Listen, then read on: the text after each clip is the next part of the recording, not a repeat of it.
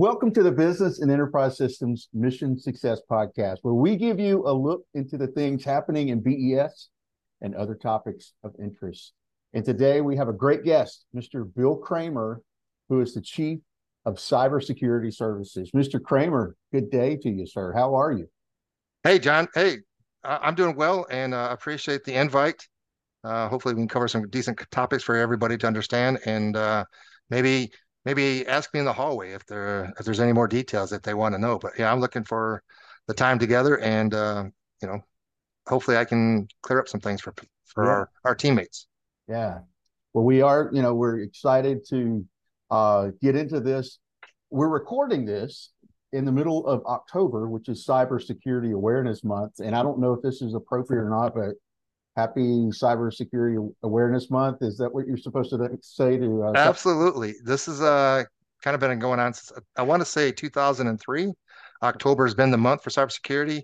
Um you know it's kind of been quiet but i think we're starting to pick up some traction and more and more people are coming on board. Uh we you know, we started our monthly newsletter, and for the month of October, because it is cybersecurity awareness, we're we'll put out our second edition this month to try to give some people more insights on what they're doing with their systems, maybe as it pertains to AI, artificial intelligence, or whether you know Cloud One or different different entities that hopefully will help explain things, and if not, maybe pique some curiosity, so they'll they'll ask the questions. So yeah. Uh, look out October, right? It's it's a it's a great opportunity to to share some of the things we have for uh, cybersecurity. Awesome. Well, we appreciate you taking the time today because not only our BES teammates, but we'll have others that will uh, check out these um, this conversation and see what they can learn. So let's get into this. Cybersecurity is really more than just protecting data. So, as a, a cybersecurity professional, what comes to mind when I ask you what is the BES cybersecurity role? Uh, so thanks, John. Um, yeah, so cybersecurity is really broad, but I, I would like to kind of skinny it down as a cybersecurity professional. You know, living in this today's shark-infested cyber world, this digital domain that we all live in, our, our mission is to really try to stay ahead of the bad guys, right? Our adversaries, and try to try to keep our enterprise uh, safe. And our enterprise, you know, that includes our networks, our hosting environments, our applications, our services, you know, um, the Internet of Things, right? And and and not only at within business enterprise systems, but because we do so much telework, we really need to be conscious about that in our home network too, right? Because we connect to that as well, whether even though we use VPN and such. But but let's let's start to understand. Um, we in in our role, we need to understand how to test an application, uh, whether it's through physical means or through the use of tools. We need to, you know, identify vulnerabilities associated with that system or devices, uh, and also understand the impact to a program if and when they they may be attacked. Um, also understand the many ways our defenses can be breached, and and putting that into place. Um, the protections needed to help maintain a secure, resilient cybersecurity posture uh, it's a it's a huge effort and critically important uh, to the well-being of our enterprise, our cyber defense, and you know our mission and our people, right? Because we do trade PII, HIPAA information, and you know we we all like to get a paycheck, and then with paychecks we share you know your personal account information. So it's I think we you know if you look at it, we not only touch our enterprise, but we touch probably just every member of the Air Force, not just BES. And that's a big picture enterprise, your role in cyber as a professional. But what what do you think about cybersecurity when it comes to your mind? Uh, your home, your yeah. So let's, let's yeah let's get down to the, the brass tacks here, right? So um, when I when cybersecurity comes to my mind, I, I really want to talk about and and even when I make a decision, I want to talk about attack surface, attack vectors, security breaches, uh, of course, there's several other things we you know we talk about vulnerability stuff like that, but but if you don't mind, I'm I'm going to get into a little bit more detail on like the attack surface be, because I don't think people understand what that really means. Because you'll you'll hear cybersecurity people talk about it, but uh, maybe the general populace don't understand what we're talking about. So if you don't mind, uh, an attack surface is where an attack can occur. So if you if you take um, this, okay, so if you take an X and Y graph, where the the x-axis lists all your devices, maybe your applications, uh, your services, your interfaces, maybe some Internet of Things uh, within your enterprise, and then you take the y-axis and you start listing all the different breach methods, such as um, unpatched software, uh, cross-site scripting, SQL injection, maybe poor encryption or misconfiguration. Anyway, you start to graph that and align, you know, the x-axis and the y-axis, and you plot all that. This plot plot is actually your attack surface. So you can imagine, you know, in the Air Force, we have all these systems, all these devices, all these networks, and we have multiple ways to attack. So that attack surface is, is fairly large in the Air Force. And of course, we skinny it down by, you know, we do it down to the the hosting environment, we do it down to the application, and that kind of helps drives us where we're going to spend some time uh, to help plug in plug some of our issues or vulnerabilities and and to you know point us in the right direction to fix things. The other thing I talked about was attack vectors, and this is really um, methods used by our attackers uh, to breach or infiltrate you know our entire network or our systems or, or services. Um, they enable hackers to exploit you know system vulnerabilities, um, uh, you know weaknesses, um, and and just open doors that we just either forgot about or we are lazy to close or didn't shut the door uh, behind us. So uh, some of those attack vectors may include like uh, compromised credentials, right? We don't do a lot of password yeah. uh, username password, but but there's still some out there and they could be compromised. Uh, another big one we look at is malicious insiders, right? You know, we all think about the uh, the Snowden and all the stuff that he did as part of passing data and stuff like that. But even a malicious insider could do stuff like just delete data or change some bits on the data so it does something poor. The other thing you we may look at attack vectors is uh, poor encryption because we trade data. You know, do we have encryption in place between systems? Um, a common one for us is just sometimes we either have misconfiguration of our software and hardware or we have unpatched uh, software and hardware. And and maybe I'll talk about that if we get in talk about open source stuff, but just stuff like that that we we need to patch.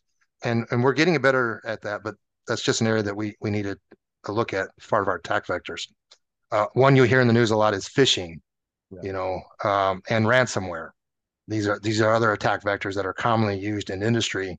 Um, and again, I I I have you know I, I see phishing all the time on some of the the networks I deal with, and and although people are very you know usually conscious, but sometimes they get through and we don't realize impact until later down the road.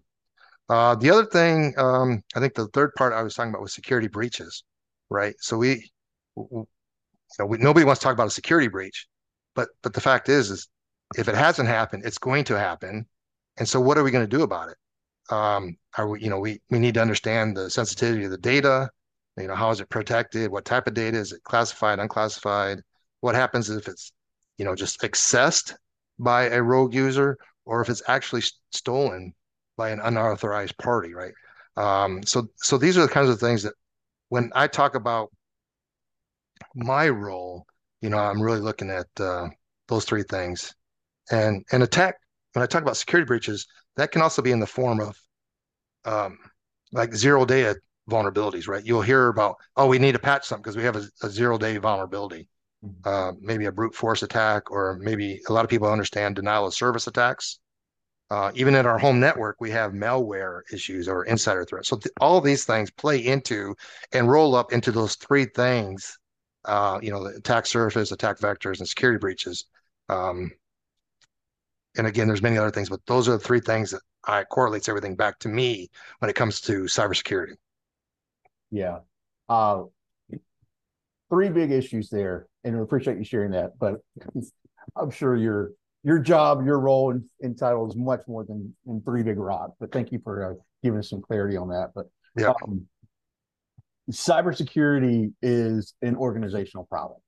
It's not just a technical problem. So Um, there's a study that was done by Stanford University and it revealed that 88% of data breaches were caused by employee mistakes. Now, I'm not going to confess all my dirty laundry here, but many years ago, a different organization, sure, I clicked on the wrong email, but um, what are some of the, the challenges that you face with human error when it comes to cybersecurity? Yeah, so uh, so let me start with you're, you're absolutely correct. Cybersecurity is an organizational problem, and and it, it should be everybody's problem, right? We all need to be mindful, and and I know we we ask people to take certain training and stuff like that. I think we could do some some more uh, on that side of the house. But again, as I, I mentioned, it doesn't stop at our office door or the gate of the base, right? Um, we have in this telework world, we bring our laptops home, we connect to our home networks. You know, we need to understand that our home networks are secure. We under, need to understand that, you know, we have uh, uh, vulnerability scanning tools on our home network to make sure because we don't know sometimes who's on our home network or what they're clicking and what are they downloading. And yet again, we're connecting our government laptop to that network and then we unplug it and take it to the base and we plug it in. So I, I, again, I think it's everybody's problem. It doesn't stop at the gate. It needs to go to home and back. But getting to your your primary uh, question is about, you know, what do we do with facing human error? And and unfortunately, whether it's due to lack of knowledge, understanding, or simple mistakes, common errors and, and mistakes happen. We, you know, we see it every day. We have we do it. I mean, uh, you you talk about confessing on, on an initiative. Um, I I wrote software for many years. I'll be the first, and I normally um, uh, there was a back door in the system. This was many many years ago. We didn't talk about cybersecurity, but you had back doors into your systems because when you got that phone call, say go fix this, you had a way in. Uh, of course, bad standard back then, but that we don't do that today. But anyway, um, whether it's the user, uh, a developer, a, a tester, a system admin, a cybersecurity specialist, um, like you said, we're human. We make mistakes. However, there are times when, when we make mistakes that are made due to maybe negligence or sometimes they're just made due to not knowing. And unfortunately, we see both types, right? Um, for instance, somebody sending passwords in clear text, somebody sending a, a CUI document to their home email, right? Uh, because they wanted to print it out, uh, that kind of stuff. Uh, so it happens. I think people are, you know, trying to get the mission done and to do stuff like that. Um, but we we need to learn from those mistakes and we need to get better. Um, of course, we have those that are, you know, I don't know why they do it, but they pull data from the high side, put it on the low side. Now we've got to wipe out servers and data and everything else. And what I don't think people understand is um, the time that's involved in those, you know, in those mistakes. It happens. Yeah. But a lot of times those mistakes, uh, we have to, those mistakes cause people to get their accounts blocked. We have to go to, you know, to the AMAC to get it unblocked. And I've had as long as, you know, it taken me almost 14 days to get somebody's account unblocked just wow. because of the process. Sometimes normally it takes two to three days, but even that, that's, uh, you know, not only have we had a, an, um, uh, uh, and I'll say a minor incident, but we've had loss of revenue, right? We've had people sitting there and they still get paid. And so I think that's something we need to start taking into consideration in the future. Um, the other part too is um, I think people make mistakes um, just when they're stressed and sometimes unclear processes, right? Again, you know, somebody sent it to their home network or something like that. That was just because they're trying to get something done and they probably have a time constraint and they don't realize that, you know, they're going to email it to themselves or what have you, and it's not encrypted. So those are the kinds of things we got to be careful of. Um, and, and we're all aware of the fact that, you know, I talked about training, and I think a lot of this goes back to how we train individuals, but you know, we all spend that one hour every year doing our cybersecurity CBT. And if you've done it many, many times, you can just about do it with your eyes closed, right? We we just try to get through it, check the box, and go on. I, I think there's other opportunities for us to engage in more training and and create maybe real-time activities for for instance um, um, fishing, phishing is a big thing. There's ways that we can you know send out phishing attacks to our own people and then score them on whether or not they identify as a phishing scheme or and it's kind of like keeping people on their toes. They also they get to learn from it. And and not only is it good for us as government entities but it also helps themselves on their own home network. And again even though they're separated in my opinion they're somewhat connected because we we attach that network yeah. some of the other i'm sorry some of the other challenges we see was you going to ask a question john well, I was just going to say that's like a an organizational pop quiz right there. If you get an email and yeah, decide am I going to open this or not? That's that's I won't tell anybody. Okay, that's well exactly. And and I and I, for example, I've seen an example of one. Um, they they I won't say how they did it, but it was like, you know, it it came from somebody with a great name. Said, "Hey, Military Appreciation Day. Click this link, and you get a free pizza from from Pizza Hut." um, hey, who wouldn't want to get a free pizza from Pizza Hut, right? I mean, but but that's and and and up, you know, if we talk about AI, we may go into more deep, but but AI is ramping up that game. It's getting smarter. It's looking for what's on your network that you've clicked. You you know we store cookies on our systems, and and so AI is starting to look at that and say, hey, this guy's really interested in X, Y, and Z. Let's build a phishing scheme that's very specific to what they've been targeting. Wow. So it's it's I mean it's getting challenging, and people have to really step up their game to understand what you know they're up against. Um, I'm going to go back to the other challenges challenges I, I see um, in our realm of cybersecurity, um, and when we're um, maybe improperly implementing or performing cybersecurity requirements. Um, and I think that just stems from the lack of, um, well, on training and maybe um, improperly inter- interpreting guidance and instructions right from our whether it's NIST 853 or from AF, uh, AFI instructions. Um, sometimes we we we get going so fast that we don't understand what we're actually looking for or what the instructions are trying to tell us. Um, I think the government and industry has done a good job to building NIST documentation, uh, we use RMF. You know, half the community doesn't like RMF, the other half embraces RMF. And RMF is the risk management framework we use to kind of do that. Um, the assessment are you doing the right things in your application or devices or whatever that we're checking? And sometimes we just we don't understand what they're asking for, and we sidestep that. Um, and, and and that puts an in burden on you know what we're trying to protect, what people are trying to do, uh, and kind of leaves us open.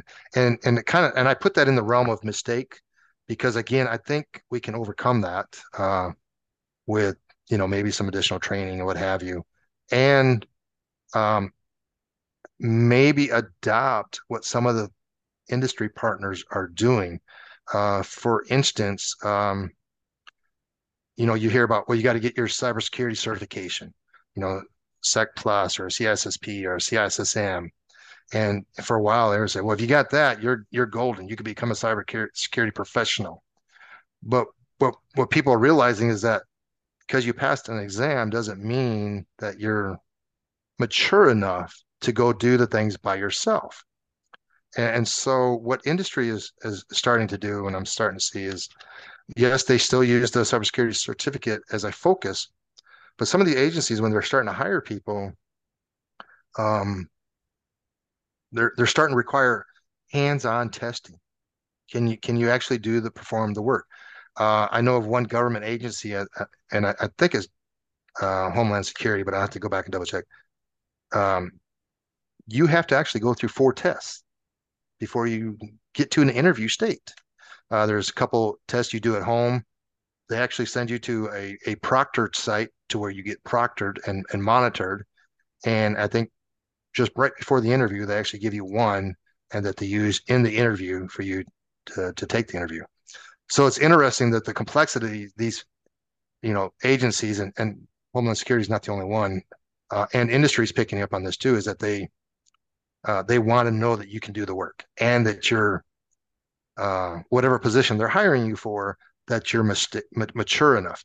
So, uh, so, so circle back. I think when you talk about um, sometimes we deal with mistakes, stuff like that. I think that falls into a couple different realms, right? Whether it's negligence and we just don't care, or we just don't know, or we just don't have the experience and we we end up causing mistakes, which then impacts, you know, because I'm going back to now that could lead to a security breach or a security incident. And now we got to spend a lot of time doing forensics, doing the analysis, going back and get uh, permission to turn the accounts back on or turn the application back on and start processing data. So, so I, I kind of rambled on on that one, but uh, I think mistakes fall into a number of of areas. But I do believe, you know, we are human. We cause, we happen, we we we make mistakes, uh, and so uh, that eighty eight percent doesn't really um, doesn't surprise me, if you will. Yeah. Yeah. Well, just hearing some of the things you're talking about, something as simple as emailing yourself from the office to the home, I think most people would even give that a second thought. Um, if you had two or three items of do nots, don't do's, what what would you say to some of our team? Be sure you don't do this. It's probably outside of something you've ever thought about, but just some um, security. Yep. I, you know, some of the biggest things I see just from the everyday uh, teammates at BES is doing stuff just like you said, right? Mm-hmm. Emailing themselves without encrypting that email. Everybody assumes that we're on the AFNet, it's encrypted, which is true, right? We use we issue, you know, we use TLS and we encrypt it. But if you send it outside to your corporate office, to your personal account, anything like that, it's not encrypted. So now those that are monitoring you, like the 690th Air Force or the 33rd or like that, as soon as they see that going to an external point that's not encrypted, you're going to get popped. Your account's going to get blocked, and the team's going to spend a lot of time doing the forensics. And and oh, by the way, that one hour CBT, you're going to have to take that again, along with any remediation that your company imposes on. So so that's one of them. Uh, the other thing is um, if if you're not sure uh, about a process or a or you see a cybersecurity incident, you just need to raise the question. You know, let's most programs within BES they have a ISSO or ISSM support team. We have site leads, whether it's Joint Base San Antonio, or Wright-Patt, or Gunter. Um, reach out to somebody and ask the question. Because that you know hour it takes to ask that question what have you may save 5 10 50 hours down the road. Right. And keep somebody from exposing our data. Wow. That's a lot to think about really good stuff so yeah. moving on kind of in that that same realm as an organization what are some of the common threats that we're we're facing uh so this is uh interesting um let's see first of all, I'm, I'm kind of chuckling, right? Because um, it's really that question that it's what we don't know, right? Those those are the threats that we, you know, we can do a lot of things for the threats we know about. We probably have remediation activities to help with those. Yeah. It's the threats we don't know, and and and I and I bring that up because, you know, we we in BES have been writing software for many many years. Okay? Um, and we we've been scanning, and, and this is uh, near and dear to our heart because if you hear me talk at MITS or um, at other forums, I talk about open source mm-hmm. um, libraries, and and so we're going to hear about it again. We, you know, several years ago we started scanning, and it was really a, just a a static code scan for what our development teams had developed. Um, and they would run the scans, fix the, the issues, and go forth. Well, again, we didn't know what we didn't know, and now our tools have um, evolved. The same tool we ran two years ago now has capability to run an open source analyzer, and so we're using that capability to scan our codes um, for other vulnerabilities. And and what we've seen initially was, oh my, wow, all shucks because it had opened up another avenue of potential vulnerabilities or threats that we weren't aware of. And we've been doing this for many, many years. Yeah. Uh, so now these tools, um, they they're enabling us and providing us insights to the source code we we've never seen before, and so we're starting to use the, the tools um, to scan the open source libraries. Um, we've identified several outdated libraries, you know, that have been we've been carrying those those threats, and I do air quotes, uh, for many many years. We just we didn't have it a knowledge that we were bringing in some of these interdependencies from other libraries into our, our baseline. So, um, so again, I, I, chuckle because, you know, when you talk about, um, you know, common threats, uh, this has been a common threat we've had for many, many years. We just didn't know it. What's interesting though is now the tools are, are evolving, right? And we're starting to be able to use this capability um, to to get to the some of the problems. And so what we didn't have two years ago, I'm going to be interested in see what we have able to overcome in the next six months, 12 months, or a year from now. Um, and, and see if we can't, you know, fix some of these threats that we have in our systems or vulnerabilities. Um, another new one you've everybody's probably heard about it was the SBOMs, right? Again, that kind of correlates to open source uh, libraries, and that's SBOMs, the software bill of materials. Um, and so they've, you know, we've had a team um, under GBE that's been kind of working through that, and they have some tools and they have some other capabilities that they're piloting today to help understand that. And that really kind of tells us not only do we know where the open source library is in our system, but maybe where it was developed. And are there any rogue um, con- con- contributors to that open source library? Rogue, I mean, as far as adversary. Right. Um, the new one that's you know I was just reading about the other day is uh, HBOMs. Um, is the hardware bill of materials. You know, in our enterprise we use a number of hardware devices, um, and so you know if you stay up with Cisco, they're constantly being bombarded with you know uh, vul- not vulnerabilities but being under attack. Um, so they're constantly updating their but those are things that kind of we we we weren't really considering two years ago, but now they're on our forefront. Mm-hmm. And so these are the common threats we've got to overcome. The other ones, I think, um, you know, w- we have the same um, same issues that we we just have to get better at, right? We we don't necessarily patch at the frequency we need to. Sometimes we have patches or libraries that are outdated. Um, other common threats are like misconfigurations of some of our components um, again, we we talked about phishing. Uh, I think you know that's another threat that we really have to start taking seriously. Um, you know, a lot of people, you know, you know, they get attacked and maybe they don't know, or they're maybe they're too embarrassed to report it, so that the forensics can be done on their devices before they bring it back to the AFNet. So, um, yeah, I, I, I um, gosh, common threats. I think they're all over the board. the ones that we don't know are the ones that scare me. Yeah. Because I don't, you know, don't know what's there. Um, but what you see in the news lately, and a lot of companies are really complying with, and they're they're getting after it, is uh, zero day vulnerabilities, right? Um, you, you see that sometimes in Apple or Google or you know Microsoft or what have you, and they're very proactive to saying, hey, uh, we've been exploited in this area. Here's the patch. You need to do this immediately. And I think those are things that we need to take very serious and and go apply the patch or whatever is part of that zero day vulnerability. And sometimes it's not just again our laptop from work. We need to apply those at home as well to protect our ourselves at home. So there's a number of threats we could probably talk about, but yeah, that's kind of what's near and dear to the heart right now. Yeah you mentioned earlier AI. That's the big topic for anybody, even the, even the most uh, common lay person that doesn't know anything. AI is the discussion today. So, how is AI being used both in attacks and in response when it comes to cybersecurity?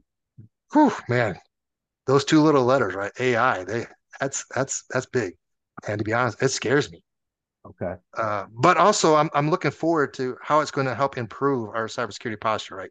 I, I think um, we need to be, well, let's say, we we're already working with AI, right, to help drive better cybersecurity postures and resilience in BES.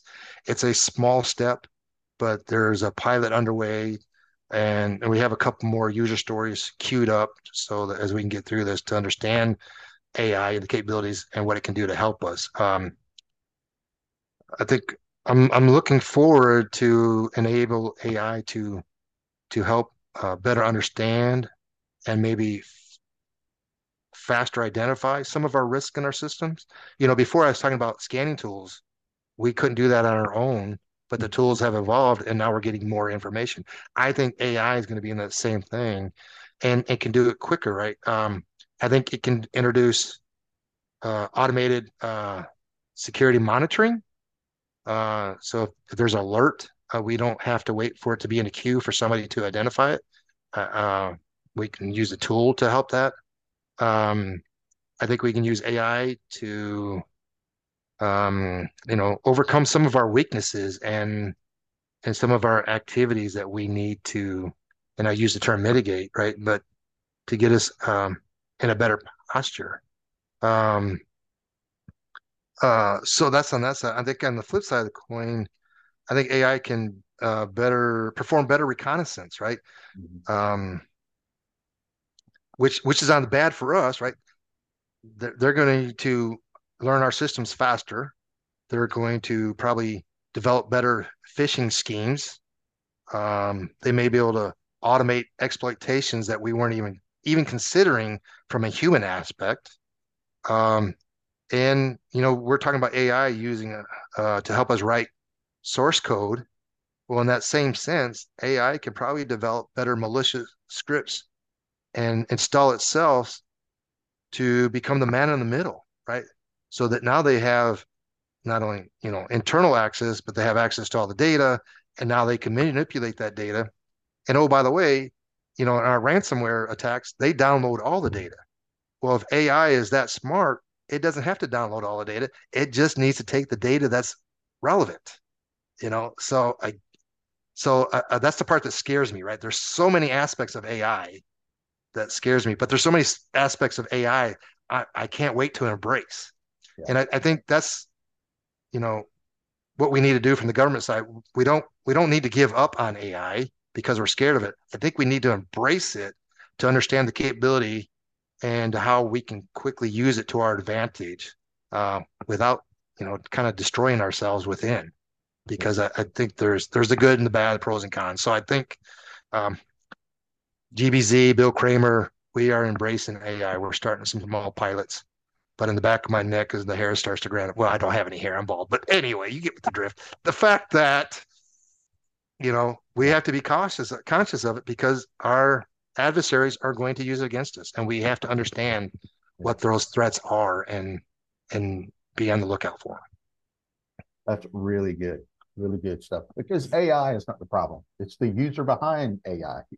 Absolutely. How can we, as the good guys, work it to our advantage. I love that. So, just lastly, let's um, get ready to wrap up here. Um, is there anything you want to say to the BES community in, regards to cybersecurity? What would your words of wisdom be? Um, yes. Uh, okay, you, you, gave me the podium, the soapbox. Let's let's just start back to what we talked about. All members of BES should be conscious of some aspect of cybersecurity and their role that they play with regards to cybersecurity as we develop software develop uh, software products, right? That software development lifecycle is there's cybersecurity sprinkled throughout, whether we start with requirements, business impact analysis. Um, we, we just have to be conscious of that. So this is not a cybersecurity is not a black box.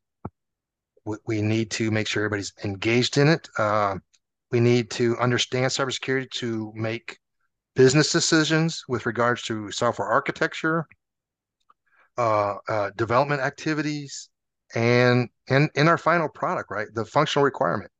Cybersecurity may impact some of that as we look at requirements. You know, and I can go down different paths, right? Uh, whether it's an interface that we send data to, do we do we really need that interface? Is the interface encrypted or that kind of stuff, right? Mm-hmm. Uh, and somebody needs to make that decision early on and not wait to the very end. Um, but more importantly, if within the cybersecurity um, professional, we talk about not just the three things I talked about earlier. We also talk about confidentiality, integrity, and availability. Um, and those are three key um, items, or they call it the CIA triad, right? That even the program manager, the the the user, the requirements owner, the developer, the tester, everything should be conscious about what we're doing and how that could possibly impact those three things: confidentiality, confidentiality, integrity, and availability. Um, because you know we get breached or we have an issue, uh, what's it going to do to our data? So overall, going back, um, cybersecurity um, should be a team sport, especially within BES, right? Everybody has a little piece. Uh, and again, if you don't understand your role in that, if you don't understand where you fit in the bigger picture, or if you have a question on cybersecurity, please come and ask somebody uh, within the GBZ team, right? Um, your site leads, your O's and M's. If they don't know, ask them to find out because, again, this is a team sport and and and impacts all of us. And I'll go back to what I started earlier. It's not just the government systems or the government laptops. It impacts us personally because we're trading personal information, we're trading financial information, health information, and you may be trading it on your home network.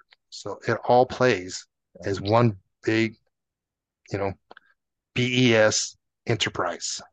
So be cybersecurity team sport. Love it. That's a great perspective there. So thanks, John. Well, to everybody, thank you for tuning in to the BES Mission Success Podcast. At BES, we run the systems that run the Air Force, moving money, manpower, and materiel. Until next time, good day.